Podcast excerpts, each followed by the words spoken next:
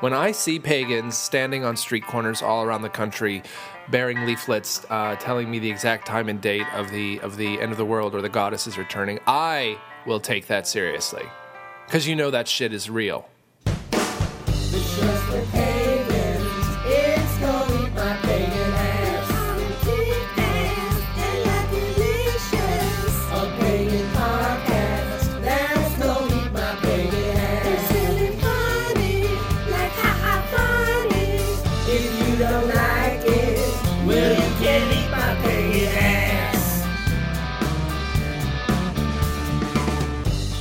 Everybody, it's Lucky Alicious, and this is Eat My Pagan Ass. It is May 21st, the day of judgment.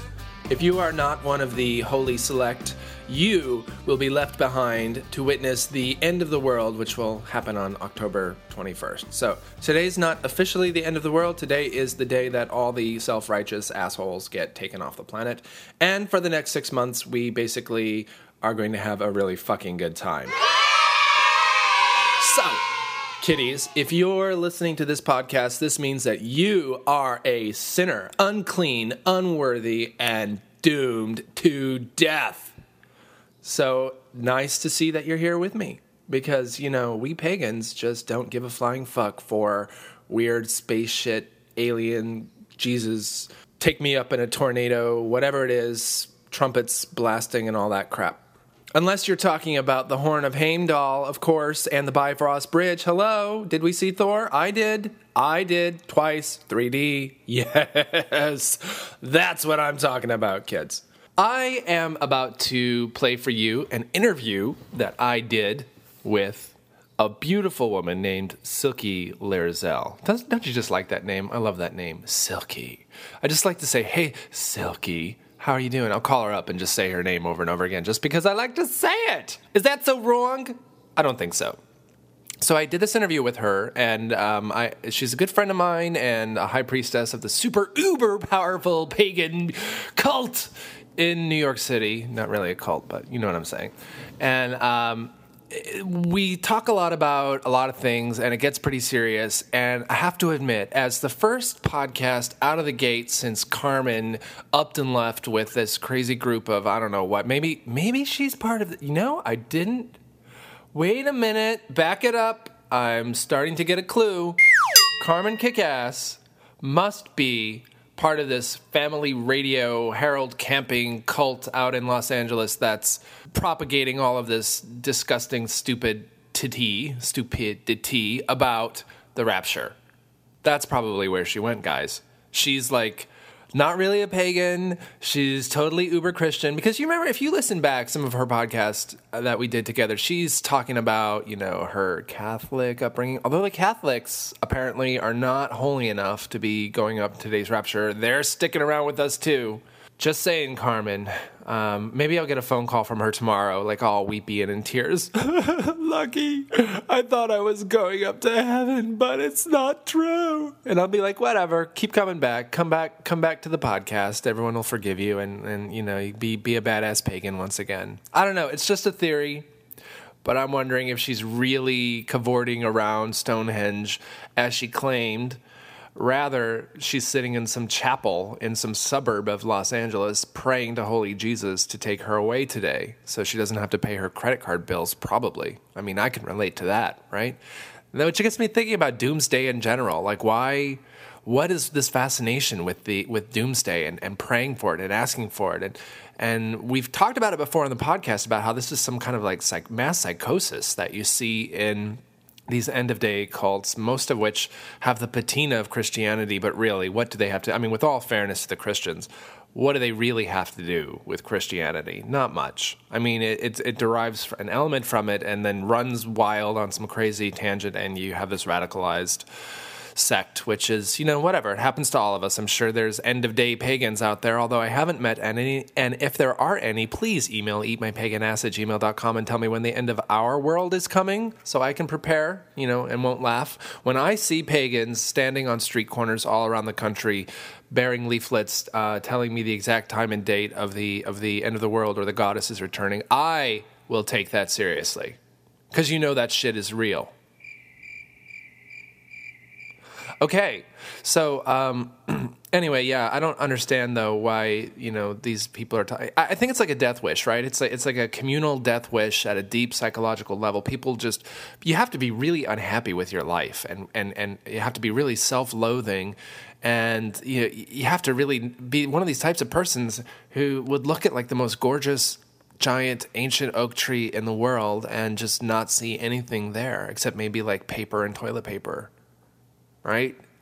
It's probably like tied in with consumerism and uh, I, I don't know. I don't know. I, I know these end of the world things go back, you know, forever. There have been many, you know, God is in his holy temple. We all know that from Poltergeist, right? Some of you are probably too young or haven't seen the Poltergeist movies. Go see them. They are classics and amazing. And there's, of course, Tangina, which, if you need any reason to see Poltergeist, there it is Tangina. Will you do anything I ask, Yes, I promise, please. Ah, this house is clean. Um, so yeah, these things go back way, way, way back, and and the end of the world has come and gone and come and gone and come and gone, and people's lives have been completely ruined because they're totally suckered into buying into all this crap that some religious, you know, charismatic leader tells them, and it's like. Uh, you know, uh, yes, I feel bad for those people. They're suckers, basically. And a sucker is born every minute. I think that was P.T. Barnum who said that there's going to be people out there tomorrow who are shell shocked. They've given up their homes, you know, their their money, their their probably their families walked away fully believing that Holy Lord Jesus Christ was coming on a frisbee down from heaven to suck them all up into a Hoover vacuum cleaner to dance at a major like super exclusive club party in the sky until the end of the world comes and heaven returns to earth. Come May 22nd, you know, they're going to be like, what the fuck?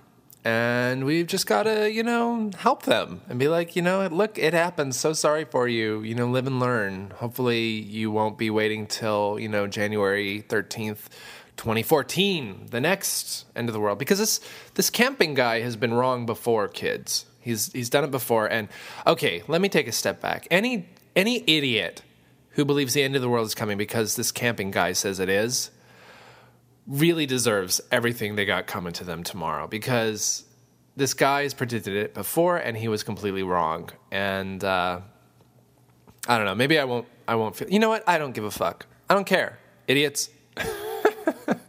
I got my own problems, right?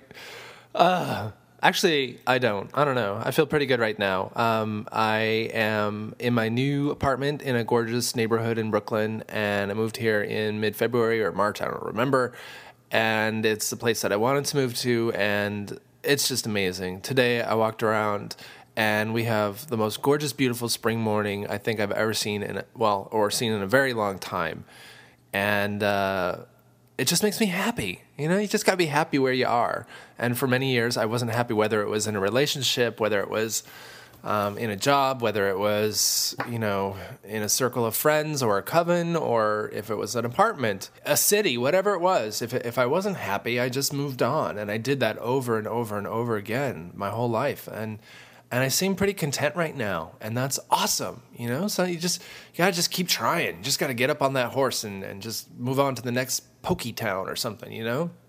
And so that's I, I don't understand what what the end of worlders are all about. I guess in that regard, because if I was unhappy, you know, I wouldn't just like hope for the end of everything. Although, uh, okay, let me take a step back.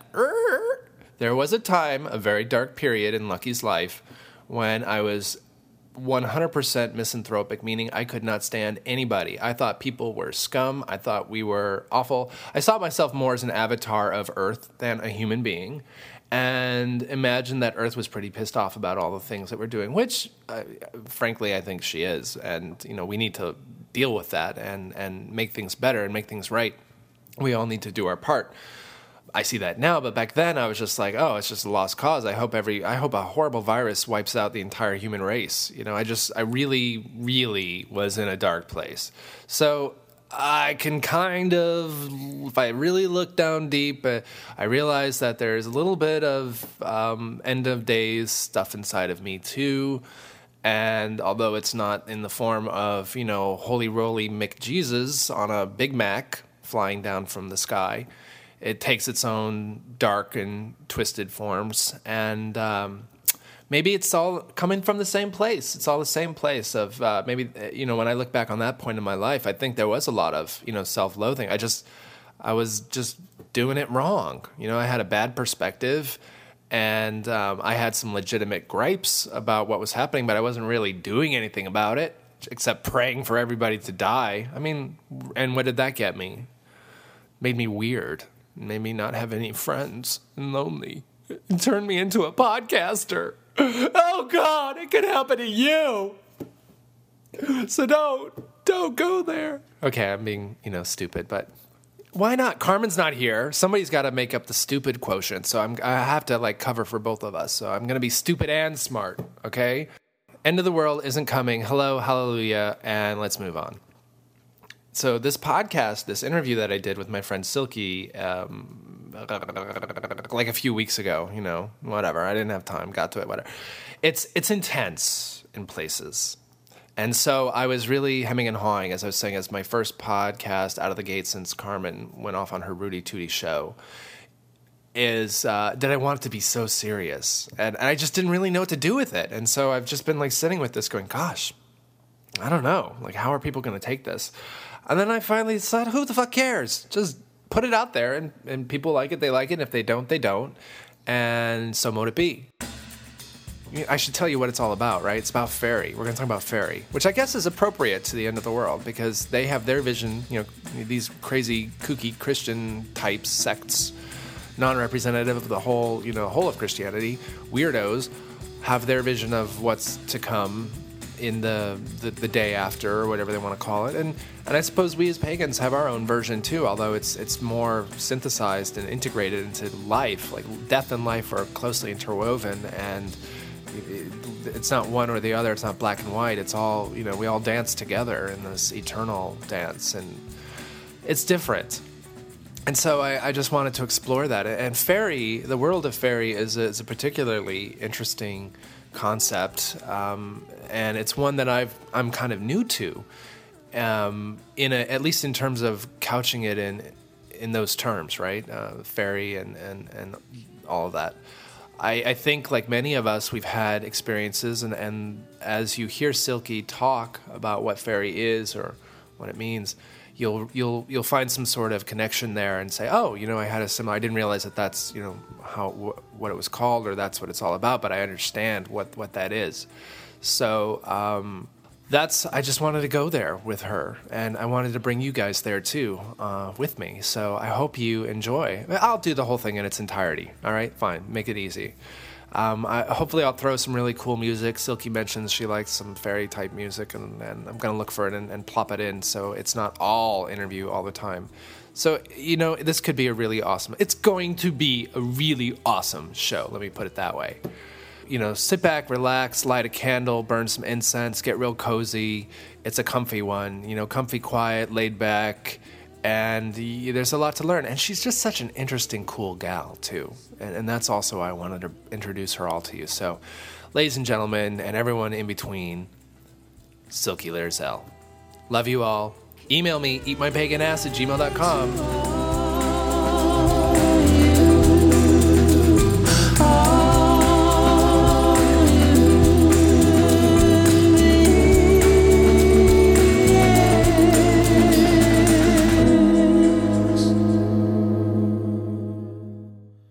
everybody, this is Lucky Licious from Eat My Pagan Ass, the pagan podcast, and I am here with special guest Silky Larzell, of High Priestess of the Grailwood Coven in New York City, an artist, a fashion designer, a interior decorator.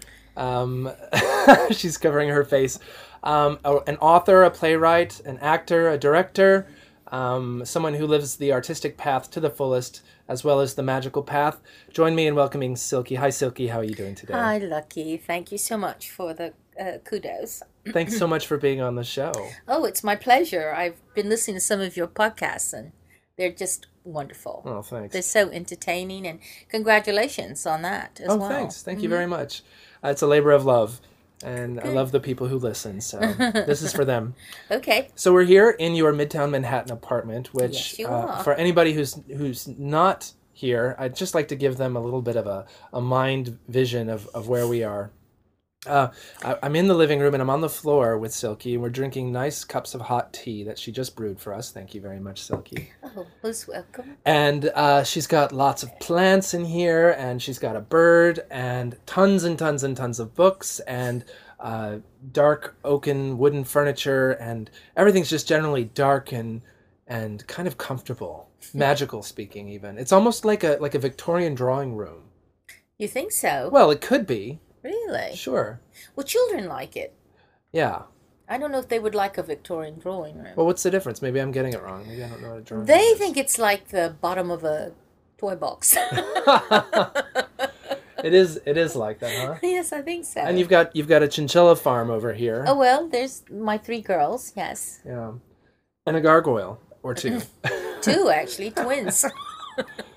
Why don't you tell the, the listeners just a little bit about who you are in, in so many words and what brings you to New York?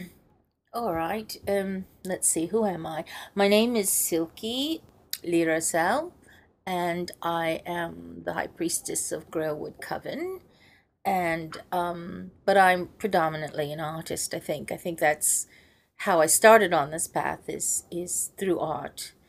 Um, my mother's Japanese.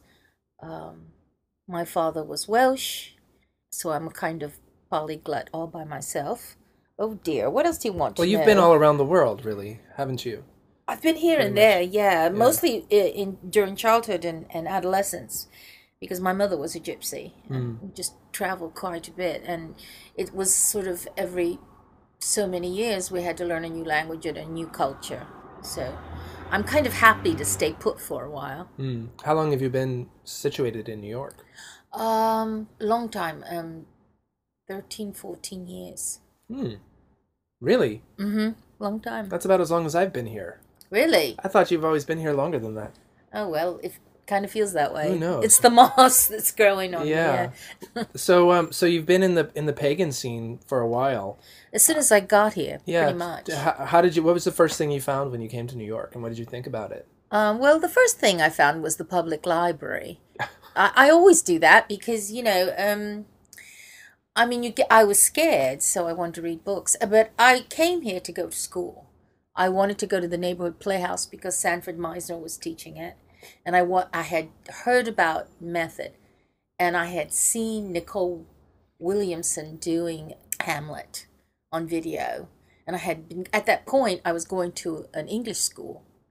But when I saw Nicol Williamson, I realized that I wanted to do what he was doing, and I started asking about it. And they said, "Oh, well, that's method, isn't it? The Americans do that." So, so I told my mother I was going to New York, and she said, "Well, we're not paying for it." so I sold everything I had, and I came here, and uh, I was terrified. So I went to the library and got some books. Hmm. You um you drama has been a huge part of your life, Mhm. um, and I Yes, and I know in working with you, I, I was a student of yours at one point in Mhm. drama. a very good student. Oh, thank you. Um, you uh, at the time you, you'd written a play called Cuchulainn and the Queen of Fairy, Oh yes, yeah. and why don't you tell the folks a little bit about that play and what inspired it? it's not a play that I'm terribly proud of, only because I was still learning my craft as a writer. Um, I think the subject matter is fabulous, and I hope to to entertain it again one day. But I was working uh, with another coven at the time, and I wanted to write myth reenactment, and I love the story of Cuchulainn. So, um, so I wrote the play, and I cast my students in it. That I as many students as I had, and I also cast outside of that, and I pulled everyone together, and we did the play. What what is it? What is the story of Cuchulainn and the Queen of Fairy? Where does it come from? What tradition? It's uh, the Celtic tradition, Irish actually, specifically. It's the story of the fairy queen, Fand, who falls in love with um, Cuchulainn and brings him to fairy. Cuchulainn is the like the Hercules of Ireland. right? Exactly. He's he's strong and manly and and maybe a little naive. So, um, but he's he But well hung. Exactly and married. let me add, oh, which makes it a little bit. never mind. I just lost interest. now, now. Anyway, so um, yes, yes, he goes to Fairy, and it's this wonderful story because Fand, the Queen of Fairy, has been rejected by her husband, the Sea King, um, Manannán mac Lir There you are. and uh, so he um so he is totally enchanted by her and for the first time in his life he's ready to throw everything away and stay in fairy with this enchanting woman. And so his wife gets wind of this and storms the citadel as it were and with all her kinswomen brandishing uh, all sorts of kitchen knives and whatever they can lay their hands on, they attack and drag Cuchulainn back to Earth. The reason the story interested me was because there was so much about the interplay between the human character, the human desires, that you don't read specifically, you know, in the story, but you know is there. So I and and it's really it's better than a soap opera. So Mm. there's lots of fodder there. So I I really wanted to. I had a lot of fun doing that play. I, I was Did you the really? character of Angus, That's right. that? That's Prince right. of Fairy, yeah. and uh, that was that was a big treat. So Yeah, you enjoyed those tights that you were wearing. You look very, I very did. smashing. And- Yeah, and, all the leather and the swords and that's what it was. dress me up in your love, baby. Love it. Um, so let's talk a little bit about drama and paganism. What, what's the what's the overlap there? Okay. Hmm, that's a huge topic, and it's hard to go into without understanding the precepts of, of method acting. Um, I learned a lot of things about things that are authentic from studying method, from studying with, um, I studied with a world class teacher, Sanford Meisner, and he taught me about truthful, organic creation. And I began to understand when they talk about bardic work, about um, the great bards and artists of their time were considered godlike. They were they were revered and and beloved, and the reason was because they were actually in tune with something that is sacred and divine. And that is something I extrapolated by learning this technique and realizing what resources it took for me to do my job, you know, beyond craft, the art of the of the of any of any art. I mean, the the art co- part of it, the component, brings you close to an understanding of something that is much bigger than you might suppose.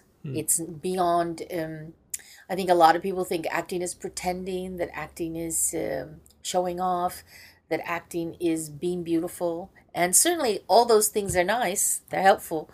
But um, the real, the godlike element, the muse element of acting is something that comes out of you because um, you're able to to cull from yourself your experiences, your um, your memories, your emotions, and and turn that into something truthful and organic.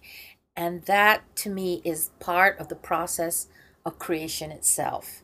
How does that link people to the myths? How how, how can the tenets of method acting or good bardic work bring bring to life the stories that inspired our ancestors? Well, you can't bring you can't bring these things to life without touching on on on the God. You must find that in yourself, or you're just telling a story.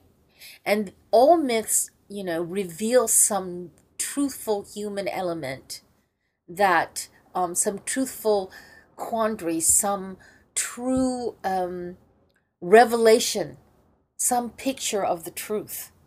And as soon as you, as if you are an artist and you interpret that in the way that it's meant to be interpreted, then it touches something in the people that watch it as well, and they actually experience rather than just intellectually understand. Hmm. That makes all the difference in the world. So at the last Grailwood uh, open ritual for the celebration of spring equinox, Yeah. um, you wrote a series of monologues, three monologues, along the story of Blodeuwedd. and her creation by Gwydion and Math and Right. her marriage to Thau? How do you say that? Lleu Llaw. Threithraw. Lleu Llaw Gyffes. It's difficult to pronounce Welsh if Yes, you're it not, is. if you're not Welsh. Well, I'm I'm Welsh, but I, it's difficult to pronounce. all right, no, I don't speak it. So So, uh, talk a little bit about where, in the telling of this, you know, here's a story, a, a myth Mm-hmm. about uh, taken from the Mabinogion, right? Or uh, on or where? well, for, well, yes, it's also in the Mag- Mabinogion. Oh, but it's older than that. It's yes, of course it is. The, the Mabinogion is an interpretation. of oral traditions that Mm-hmm, came before, right? So, where's where's the here you have a, a a woman that's crafted from magic and and the flowers and, Mm-hmm. and kind of man's will, hmm That's Blodeuwedd. right? Mm-hmm. And uh, how, where's the human story? Like, where? Just take us through that that production basically that we did. Okay. Um all right. Well, what we're talking about here is first of all, it's the uh, it was the vernal equinox uh, at that time. Vernal meaning spring. That is the time that we It wasn't the venereal equinox. For some of us, maybe. yes, I, I'm not going to comment on that because I don't want to tread on any toes here. Um, no, it, not for not for our group uh, at the time. We were definitely considering the um, the re- eternal return of spring to to the land, to the sacred land, and um, Blodeuwedd being made from flowers and being created at that time of year is actually the life force incarnate. She is the the amoral um, feeling, um, desire to survive that all all living things must go through in the spring in order to to triumph and and come to blossom and fruition. So um, her story, although she is um, at fault, she's an she becomes an adulteress. She's created in a moment and then given away in a moment, and she has no free will over this situation. And then when she actually does find true love, she is forced to make a decision and make a choice between her um, the person she was given to and the person that she gives her love to and because of that, she um, is revered in ancient times as a as a creature of intuitive wisdom. Um, she holds within her the um, the sacred life force. So we wanted to tell this story in a way that in our in our culture we're you know we're so conditioned um, to to see everything in moral terms that anything that's amoral is suspect. But the truth of the matter is, this is beyond morality. The survival of, of life itself is not um, cannot be talked about in terms of morality. You know, we survive because it is our directive to do so, and that's how Blodeuwedd, you know, went on. So that's what we wanted. That's what I wanted to put into the enactment. And by the way, you did a really good job. Mm. Very good job. As the character whose name you cannot pronounce. Thank you. so um, I remember the folks who w- participated and watched that reenactment just seemed really attentive. So it seems like there was some good theater there within the sacred confines so, yeah. of a magical circle and Sabbath celebration. yeah. Is that something that you see Grailwood doing more of? Oh yes, Mhm. yes. Um, I think um, I think that one of the ways that we can become very close to deity is to um, and close to fairy is to is to sing, to dance, to act, and to bring forward our love of of the mysteries of the of the myths and the legends that are part of our our um, our species memory. You know, I want to reenact them. Mm. I want to bring them back, and I want to uh, validate them again.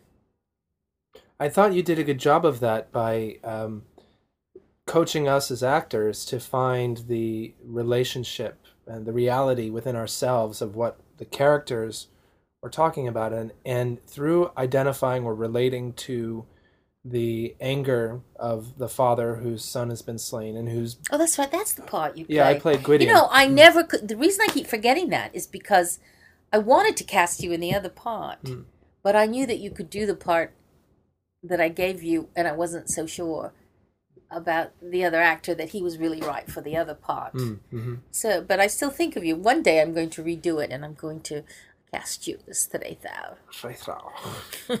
Only if you learn to say it. The but name. that sounded pretty good. Yeah. Thanks. That's it. it's more of like um sound, like whistle. Like if you if you had a lisp and you tried to say whistle, thr, thr, Whistle, whistle. Well, I'll work on it. Okay. Alrighty.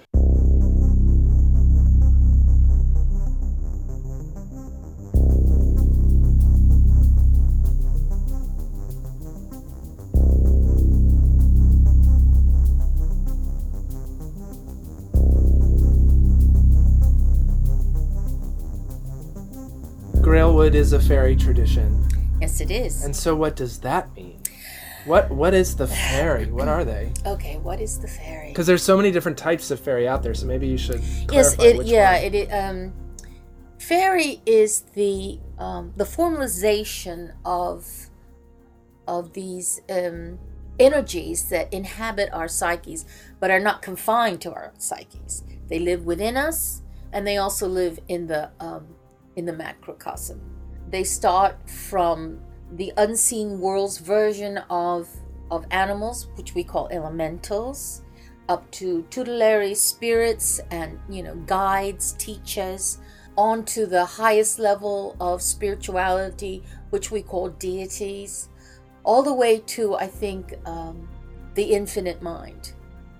Um, so so this covers a huge range, and although we have tried to uh, to denigrate and trivialize and invalidate fairy, it's encoded in our D- DNA. I think this is um, this is something that is universal in every culture. We have a a faith, and it is the fairy faith, and that is that there are other worlds, other realms that um, coexist along with ours. It's funny, you know. R.J. Stewart was saying in this in his book about fairy that nobody has any problem believing that there may be life on other planets, but everybody has everybody stops and gets worried when you talk about other realms or other dimensions. But I I don't see the difference really.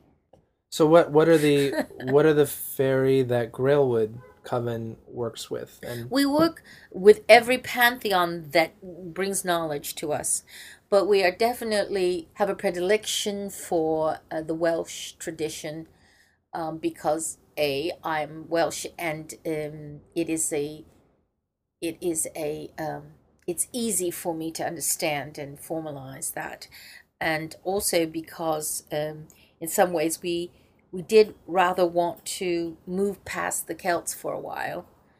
And um, because we came from another another uh, tradition and um, we had a lot of the irish for for many years. So we wanted something different and um, and because the welsh have no problem um, taking wisdom wherever they find it the welsh tradition has always been that way. And they've always taken um, wherever they find wisdom it doesn't matter what culture or what pantheon it comes from they will adapt it well we want to do that too. Hmm.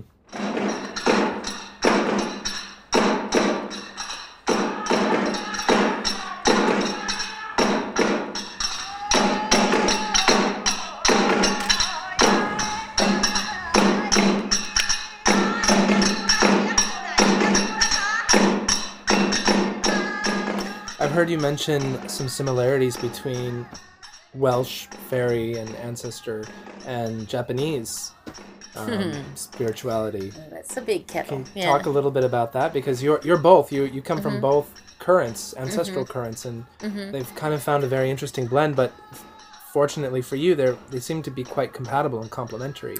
Well, Shintoism, which is the uh, the basic um, national religion of Japan is is basically Wiccan.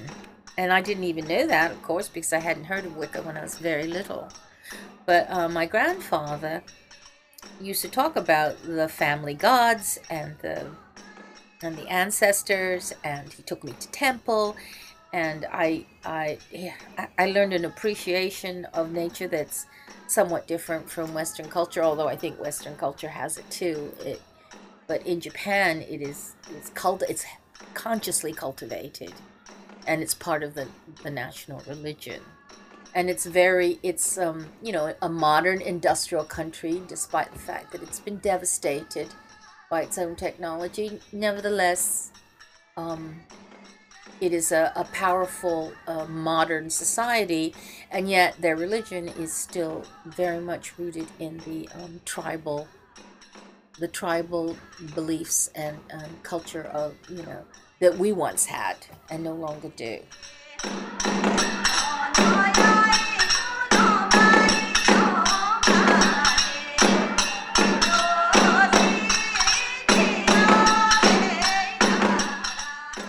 yes, there's some distinct similarities. And in fact, moving from um, Shintoism into Wicca, it, there's almost no difference.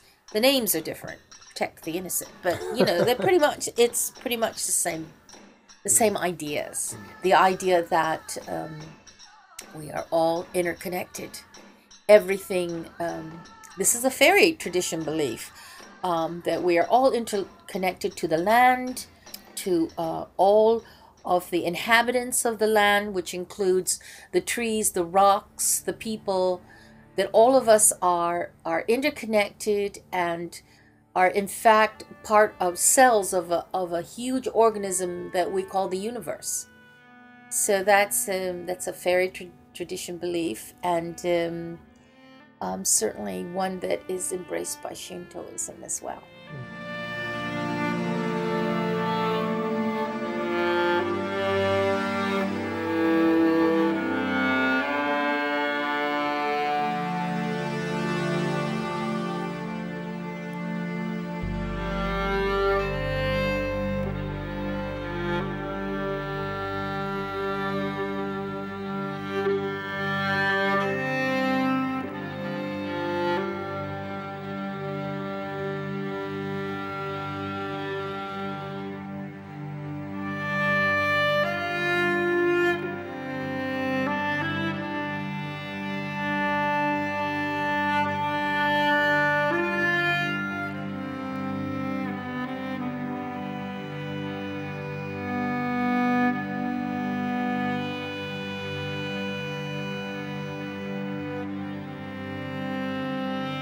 are some ways that people can journey to fairy or to connect with fairy, and for what purpose?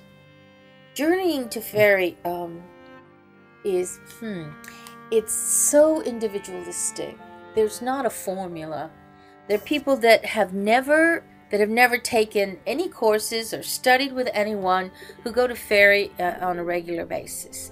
And whatever they're doing to do that they should continue doing that and not pay any attention to anything i've got to say there's many steps but one starts with just focusing on anything without without breaking that focus. You have to start learning to attune yourself.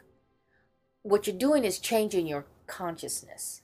Some people can do that with drugs hallucinogenics and and it works quite well. Not mentioning any names. not mentioning any names yes.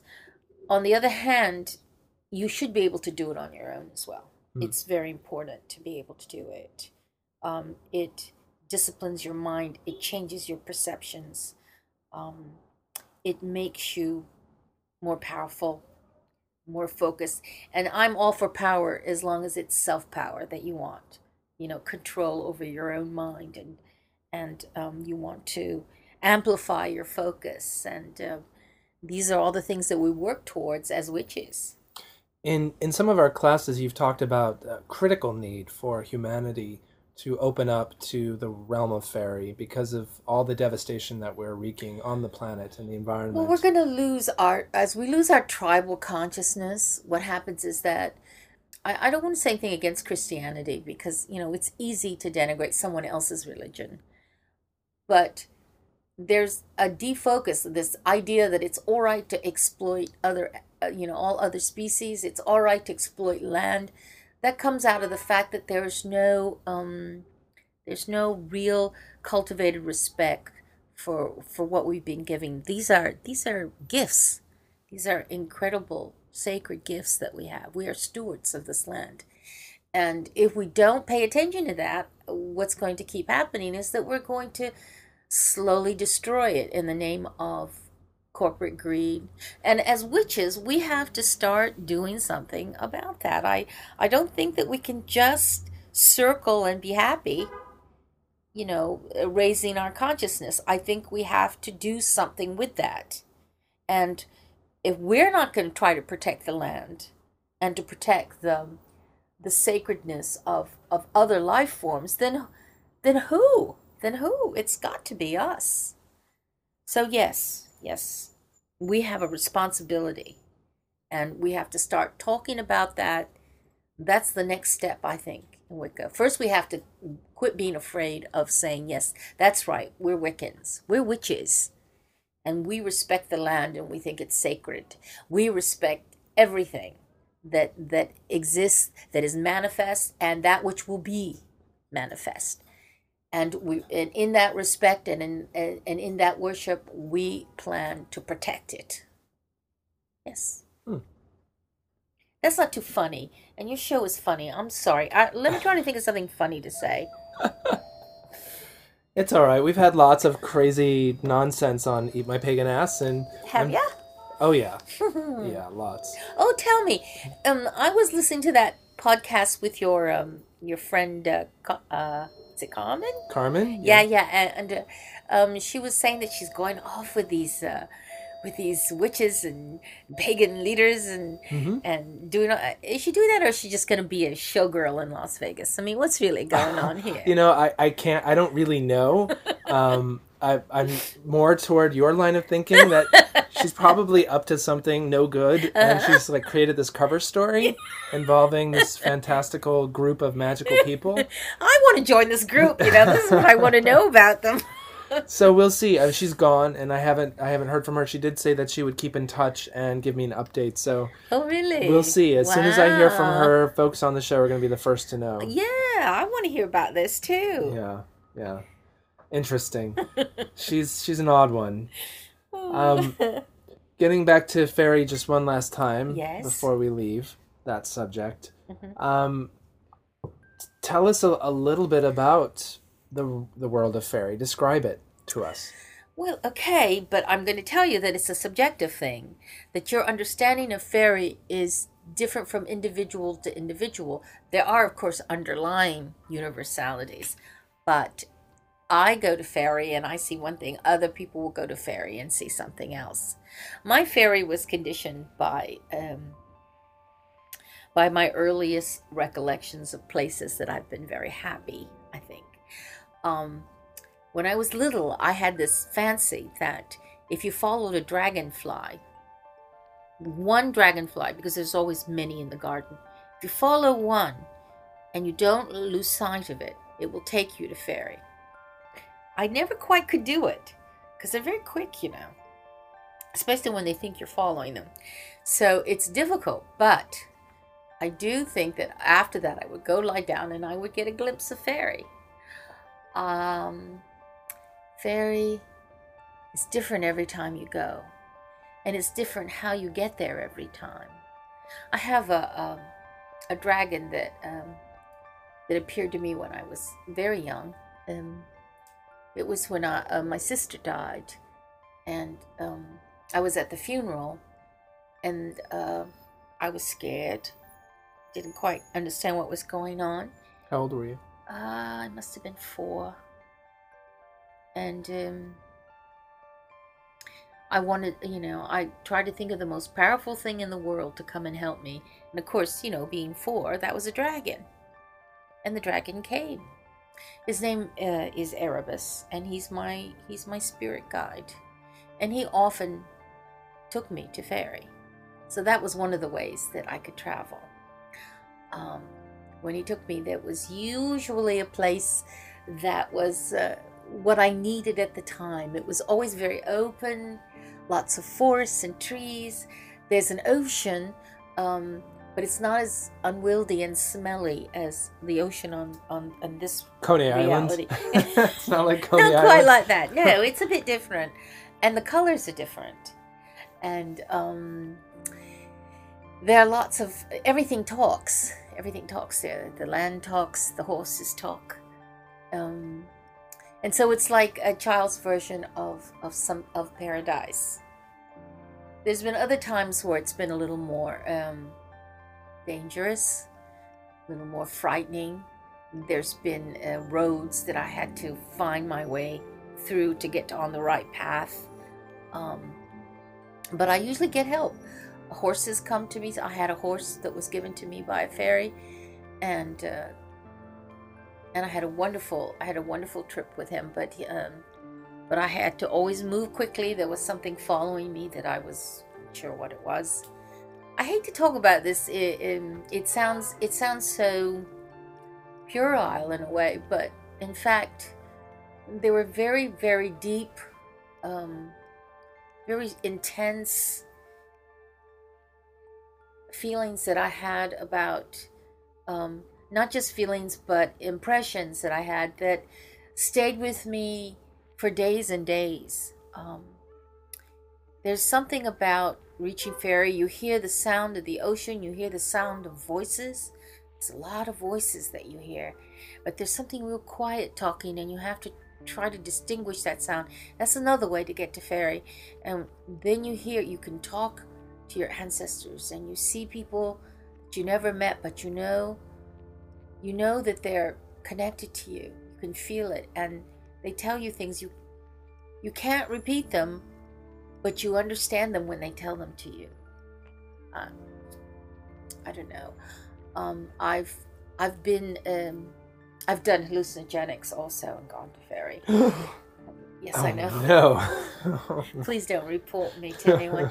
but um, when when I've done this, I've I've found myself following a, a labyrinth in a fold of my my shirt, just a, a grottos and labyrinths and traveling through canals and um, and there's always a journey there's always a goal there's something that i need a quest that i'm on. And it always seems like that going to fairy makes everything makes me prioritize things. And i start to realize what's important really important what truly means something and what doesn't. And it keeps keeps me on that path and has all my life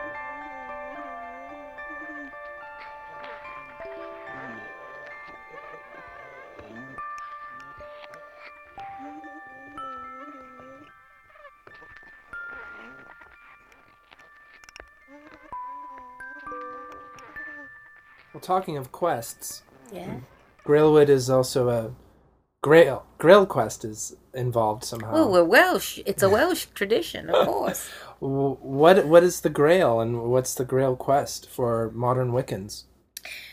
The Grail Quest. Well, there's two things that I would say about the Grail Quest. One is that we um, we want to understand what the blueprint for creation is, and that's the Grail. That to drink the, of the Grail gives us understanding of that that knowledge, and with that knowledge would come vast wisdom.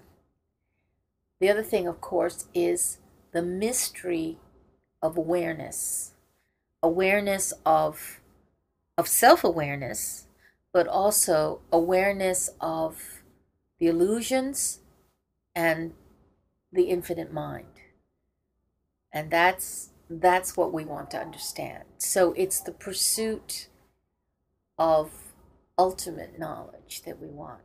How does it all work? See, because I saw this Monty Python movie once where they went looking for the Grail. Yeah, And- I think I saw the same one. it was great, wasn't it? Is, is that the one with the um?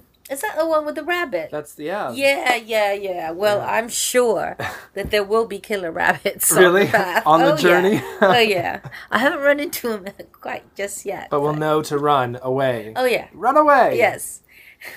Mm, let's switch gears a little bit. Let's Okay. talk about pop culture for a second. Like, Okay. There's so much like with with Buffy the Vampire Slayer. We we had a heroine witch, you know, in in the character of Willow. Oh, that's right. That's right. who, Yeah. um, and oh, I loved her. Yeah. and now there's like vampires and I you know just anybody who knows you knows that you're really into vampires. Um, Oh, we're gonna have to talk about this, is are we? goth, all that Yeah, stuff. So I'm sorry. let's talk about it. Well, look, you start off, you know, as a kid trying to uh, cope with reality, which mostly sucks when you're a kid, and um, you. I used fantasy. I used books. I used anything I could get my hands on to change my reality. So I was getting pretty adept already before I realized that this would help me as a witch. Um, so I do have this inordinate thirst to um, to keep the fantasy going, and any kind of really good, high quality fantasy turns me turns me on. what are some of your favorite shows? Well, of course, Harry Potter, of course the the Lord of the Rings, um, but I like you know the silly stuff too. I like Twilight. I like I like all the the girl fantasies like Twilight and and True Blood and. Uh, uh, quit laughing at me. And uh, Listen, I'm a sci-fi geek, so and I you love know- science fiction. Yeah. I live. Have you seen Skyline? No, I went to Blockbusters to check it out, the one on on uh, 9th Avenue, and and the the bloody store is is going out of business. what is and that? I said, is that the one where the aliens come and they're? I don't like- know, but I but everybody wants it, so I want to see it too. Oh, yeah. I don't know which one this is. I think it is the alien They like suck people up into the ships and. Yeah, I think, I think it, I so. think it'll be fun. I Yeah. mean, you know, there's nothing really exciting out there in science fiction right this minute, is there? So, you know, you have to Mm, settle for like reasonably entertaining just right, now. right. Well, I like the show Merlin. I watch Merlin all the time. That's not really Yeah, science fiction. It's fantasy. It's, Yeah. it's a good program. It's a really good. I'm, good I'm going to start having TV, I think. Well, I just got my cable bill and it was three hundred something dollars for two months. no. That's insane. What what are you what are you watching? Nothing. It's just internet, cable, all together. I don't. I don't understand the bill Three hundred dollars for two months. It's ridiculous. I, I can't afford that. I, I don't want to. I know. I might have to turn it off. But then Game Game of Thrones is coming out on HBO this So you got to wait. Yeah. Yeah. well, that's what I did. I decided to try to live without television. A because I'm um, I don't have a lot of students right now. I won't. You know, I'm very busy with with the coven, and so I'm not focused on making money. And I'm writing a book, and that's you know taking up a lot of time. So I said, well, you know, if I don't have television, that'll be a couple of hours that. I'll have for the book, so that's what I'm going to do. I have been without television uh, since um, let's see now October, since the beginning of October, Mm. and I'm having withdrawals still. I mean, there are times that I, you know, what do you mean? There's a new PBS series on. Victorian England. You know, it's it's a nightmare. On the other hand, um, I'm starting to make quite a collection of DVDs. all right. Yeah, so Um, do you want to talk about this book that you're writing on, or do you prefer not to talk about things? Um, The only thing I'm going to say about it right now is that it's another rendition of The Lady of the Lake set in contemporary times. Hmm. And until it's written, I don't want to talk any more about it because I'm afraid I'll I'll dispel some magic. Right. and right now I'm hot on the trail. so- All right. All right. We won't talk about it then. All right. Um, let's talk about Mm-hmm. You're thinking? let's talk about your pets. Oh, what do you want to know? I don't know. You, you have a menagerie here in I lost my dogs. Chateau de Silk. I did lose my little dogs. Yeah. Um, I mean, it took many, many years to lose them, but I had three.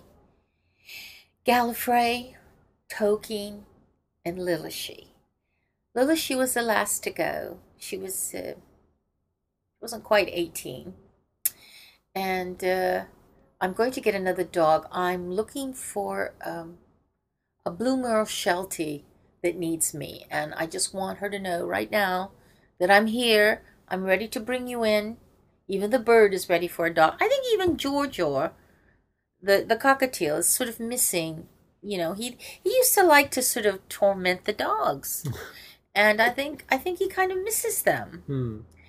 the chins i don't know i don't think there's too cognizant of the animals besides you know when they get too close to the cage so Hmm. but i don't know what to say about them I, Well, talk about they're my familiars, familiars. my, Yeah. well yeah they um i i definitely watch the the um, the behavioral patterns of my chinchillas because they are uh they are so group oriented and they interact with one another in such um magical ways.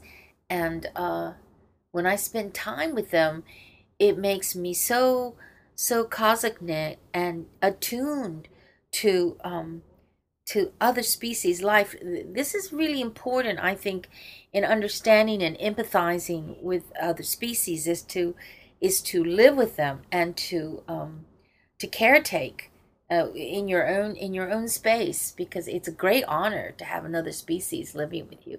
That's magical in of itself. And to get do a good job and see that they're happy to see that they're having a good time that their life is meaningful for them that's a real accomplishment and um, and I, I don't use them in the sense of um, my living fam- uh, my living animals I don't really use as familiars but Lilishi often I use her to um, when I to help me astro project she's very good that way I follow her she calls for me and I You can mean hear now that she's passed over? yeah, she seems to be. Um, she was about as magical as a doorknob until, until you know I lost her. But I have heard her come on the sofa and sit down next to me. I have She felt looked like a Jim Henson puppet. she was like this puffball of. I know she was so cute. yeah, I know she was so so cute that she didn't seem quite like a like a dog. She No. yeah, I know, I know. She was like that. She was like a tribble. Yeah, and she, and she's also very um she's also very vain. She she thought she looked good. She was the only dog I ever had that that liked to be bathed, and she would lift her her paw up and so that I would get her under the arms, make sure I didn't miss any spots when I was Mm. bathing her. Mm. And she liked to be clean, and she liked to to sashay around the house. You know? And she could be upset if she had a bad haircut. Oh yeah, she she did get very depressed if the hair didn't come out right. Yeah, it's true. Hmm. I miss her terribly. Hmm. Really do. So, uh, what are some of your favorite musicians? Because music is a big part, and you're a singer in a band. And Uh huh. Well, wh- what's what's some of your inspiration, and what are some of your favorite magical? well, lately the my magical inspirations are Sigur Rós, the the Finlandian group. I think they're Finlandian, right? I don't know. I've never. If they're not them. Finlandian, they're definitely Scandinavian. So, yeah, I think they're Finlandian. But oh my God, I just I just heard them and I've gotten so excited by them. I'm I'm going to go buy everything they've ever done, and um, then Sounds I, I Norwegian. yeah maybe they are. I don't know. Um, hmm, or they could be Icelandic. Hmm. You know, What kind of music is it? it's fairy music. It's it sounds like wind and water. It sounds like it's kind of dissonant. It's kind of atonal. Is there vocal or is yeah, it? there's vocals. Yeah. We'll play some on the podcast. Okay. Okay. Cool. Yeah, yeah. Um, and I also like uh, I like a lot of heavy metal stuff. I like uh, Me too. I like uh, Agnes Sturben Neubauten, Hmm. which I'm not saying properly. And uh, I had a German friend that tried to help me for half an hour, and I could never say the name. But I love that group, and I like I like Motorhead. I, I realize that this is dating me, but I do. I love Motorhead, and I like um, Metallica, and um, then I like the old legend rock stuff. I still like Led Zeppelin, and I like Pink Floyd, and um, oh, People are often surprised when I tell them that I'm really I like metal because Um, not surprised. Well, Well, you're because you're, not. because you're clean cut. right, clean cut, Yeah. refined, you know, Yes, yes, aesthetic are. tastes and things. But I, I find that But you need that hostility once in a while, yeah, right? and, yeah. and but also there's a real sophistication to the musicality Oh my there. God, too. yes. Like those those the chord progressions and the when you get to a, a high level of of your craft, it becomes art, and you know, art is art. It mm. doesn't matter what the technique is to get there. right. So If yeah. it transports you and causes you to have a an emotional experience, then Mm-hmm. it's doing its job. that's right. right. Yeah, absolutely. Ugh, I love Welcome to the Jungle. Just gets me down. Guns N' Roses. Oh, Guns N' Roses. My ex-husband sort of looked like that guy. What's his name? Axl Rose. No, the one that played the drums. What was his name? Oh, Do you I don't know. I don't either. Hmm. But I mean, he looked so much like him at airports, people would start cheering. Oh, that had to be fun, right? No, it was kind of weird, No? Oh. Especially because he was a musician. He didn't like that. Hmm.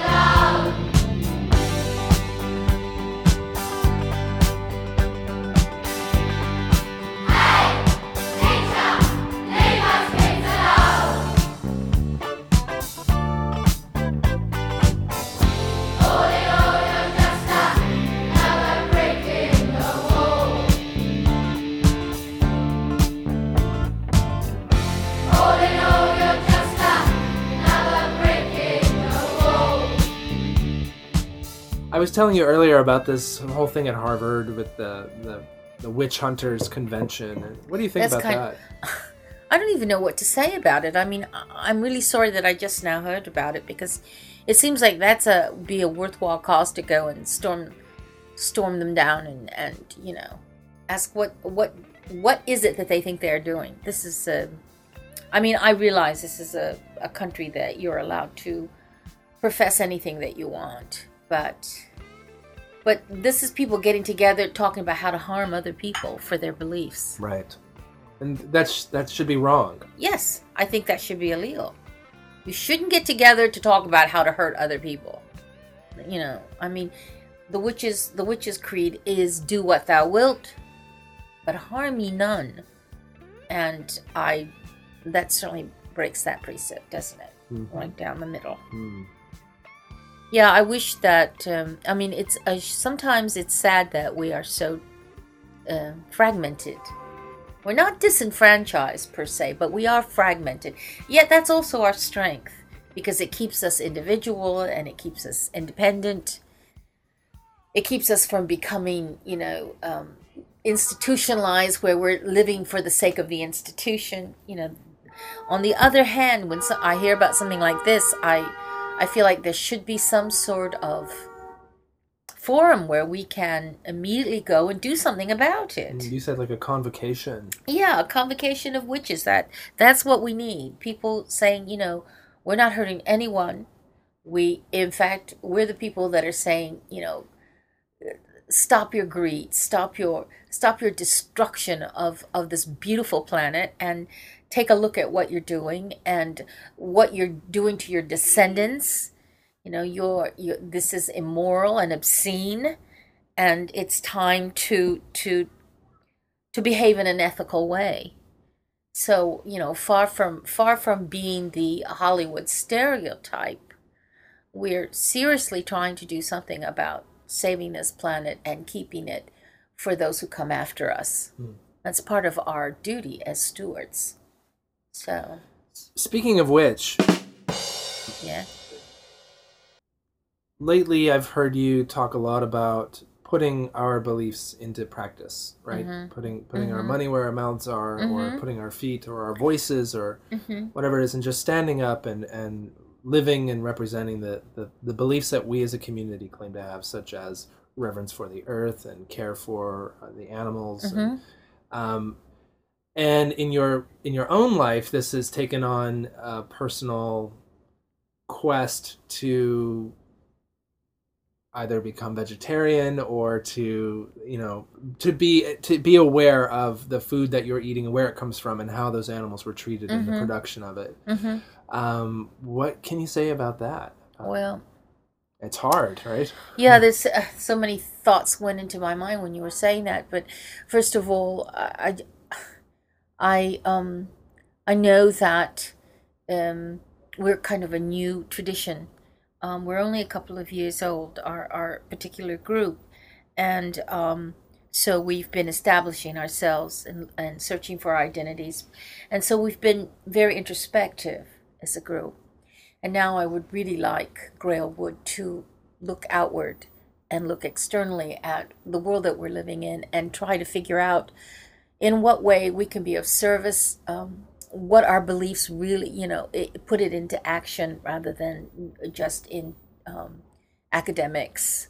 Um, it's nice that we, we we want a good liturgy. It's wonderful that we want to write songs and and but also what's uh, important is that um, we become a force towards um, progressive behavior towards um, our planet and um, the connection that we have to animals to I, I realize that you know there's um there's already um I mean animals eat animals.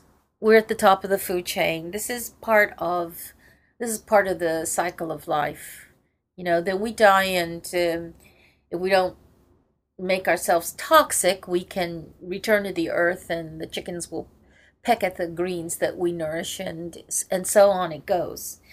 But um, this unethical re- incredible abusive treatment of of um, of the corporate animal world is so disgusting these factories that I I, I just you know I, I don't even know how to think about them. It's it's like it's like thinking about concentration camps or something. It's it's all it's inconceivable in a sense.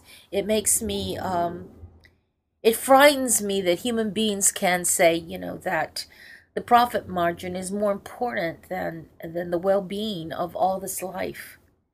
So yes i would like very much to find a way and i'm still looking for it. It's not like i have the answers.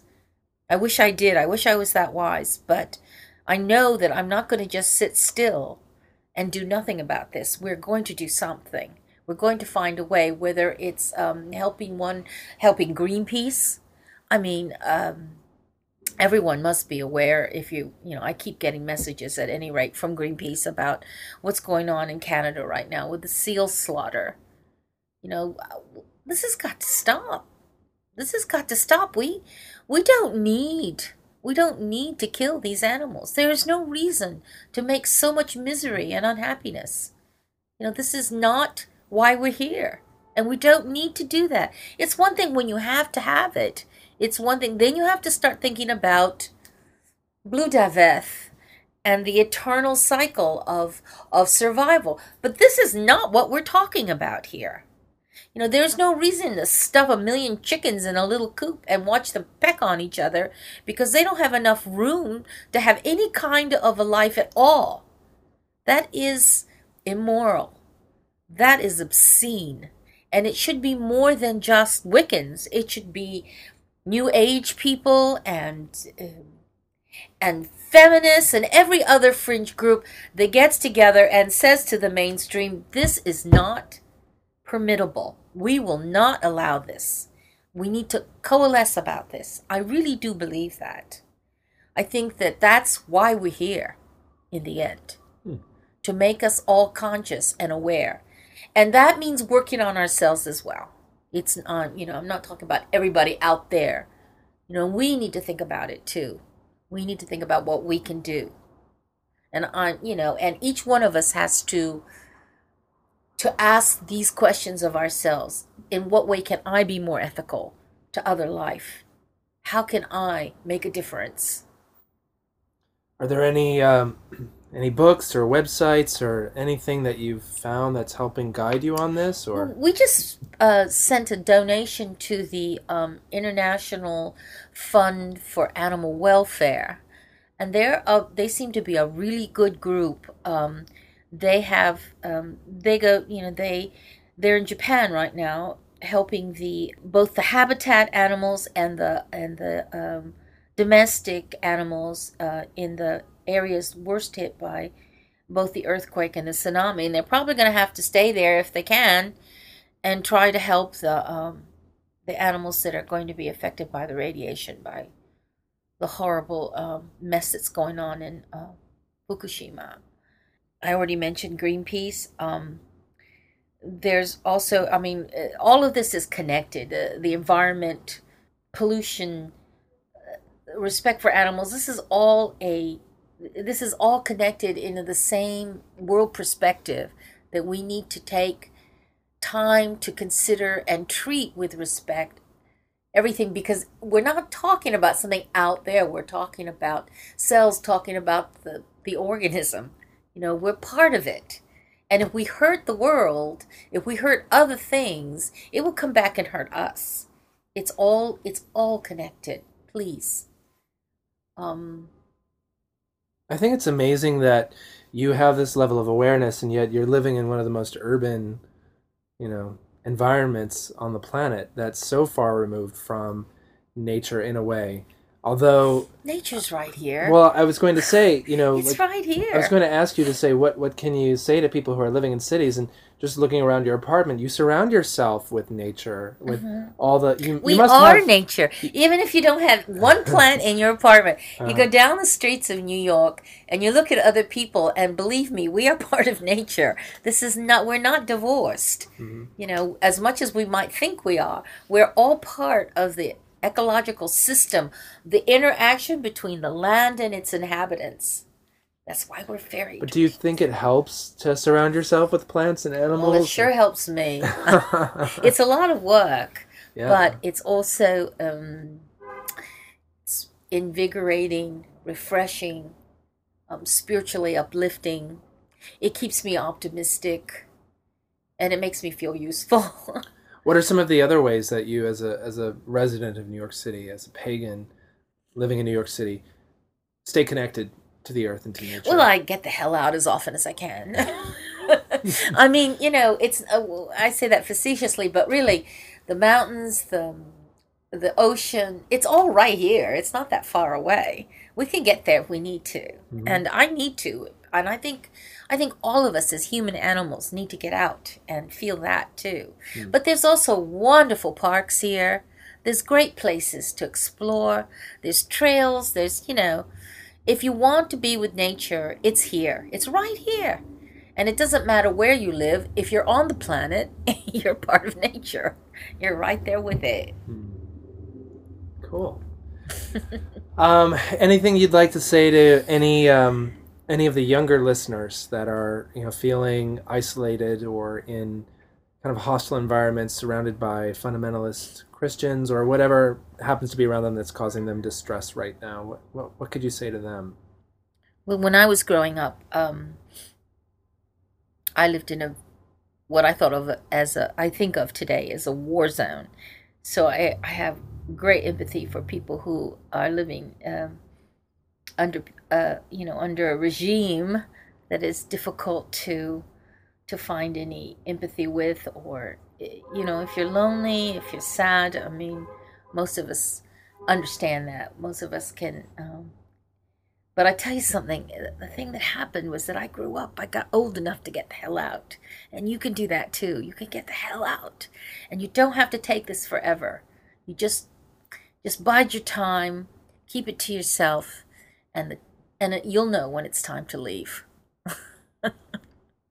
and do leave. I mean, don't stay somewhere because you're afraid. Go ahead and be afraid. That's fine. Being afraid is part of experiencing life and you have to take risks risks are good because you get experience experience gives you um, knowledge and knowledge eventually can become wisdom there was a time when it was more or less um, life and death. You know, it was against the law to come out and say you're a witch. So it's totally understandable that people wanted to remain um, anonymous. But today, in this country, people who don't want to use their names and yet profess um, a Wiccan lifestyle, I mean, is that really. I, I have to question it myself. I mean, I personally see that as inequitable. I think that you need to have the courage and the pride of your convictions in order to be, especially to be a good pagan leader. You can't hide your name and then say, but you know, this is what I believe. Here, here's the proof of my convictions. Well, you don't have any if if you're afraid to tell, put your name to it. So that's that's been bothering me a lot about some of the leaders that I know in in in different covens that don't want anyone to know who they are. I mean, it's one thing for someone who just simply wants to to um, come to ritual and be part of the pagan community to uh, that are afraid that it will impact on their jobs. I can understand that to a certain degree. But if you want to be a pagan leader, you need to have you need to have the faith that you're doing the right thing, that you have integrity, that you believe what you're doing is ethical, and stand up to it. That's all. You know, that's really that's the one thing that uh, of all the petty stuff and the squabbling that I that comes up in running pagan politics and running covens, that's the one thing that keeps sticking in my craw. It really bothers me, and I don't quite know how to address it. I think that's good, right? Yeah? How do you feel? Yeah, I um I, I don't know. Anything else that you really have a burning desire to expound upon? I, I didn't think that I would like doing this because I, I wasn't sure, but I realized that that all of us have something to say, and um, I'm really glad that you gave me this opportunity. Actually, um, I hope that you know it was of some help, and uh, next time I'll be funnier. Next time we'll we'll have some magic tea or something. Yeah, we'll- right. Yeah, it'll be a totally different, a totally different experience. well, for you will. everyone. I'm sober, as my That's right, know. and that's one of the reasons that I didn't do it. Because, Yeah. you know, I'm not sure that that would be respectful of of your own endeavors. Oh, I have no qualms with it. Really, that's I'm just good. interested in people being themselves. Oh, okay. Yeah. Well, next time I'll really be myself. Well, thank you so much, Silkie Lyrazel, Oh, thank you. I really did. I really did have a good time. I, I Oh. appreciate this opportunity. If um if you want to learn more about Grailwood Coven, you can visit facebook.com slash Grailwood. That's right. Um, or there'll be a website up soon too, right? Is it grailwood.com or Mm-hmm. Uh, dot. or Grailwood Dot Coven? org, I Dot- think. Grailwood.org. Yeah, I think so. All yeah. right. So check it out, and if anybody wants to contact you, is there an email address, or should they just go through me? I'm and- at Gmail. Silkie Lyrazel at Gmail. You need to talk to me. You want to know something? I'd be happy to respond. How do you how do you spell your email address? Uh, S I L K I E L Y R A Z E L at Gmail. At gmail.com. Mm-hmm. So if you have any questions for Silkie, go ahead and send them directly to her. And uh, she's a wonderful, wonderful woman, a, a fabulous witch, a great artist, and uh, a good friend, a very good friend. So Silkie, thanks for Thank being on the podcast. Thank you, podcast. Lucky. Thank you so much. All right, hookers. So stay tuned to the next episode of Eat My Pagan Ass, where we will be interviewing uh, Osimvio, who is the founder of the New York City Gay Men's Open Pagan Magic Circle. He's a tarot reader, a fashion designer, uh, and uh, a member of the Minoan Brotherhood. So we're Wow. going to have a lot to talk about him. Oh, I'm looking forward to hearing that. Yeah, so uh, stay tuned to that. Meanwhile, uh, check us out. Check out our other podcast on eatmypaganass.com. We're on Facebook.com slash eatmypaganass podcast. And on Twitter, can you guess what it is? Eat, my, pagan, ass. You got it. All right, hookers, take care. Bye-bye. Sayonara.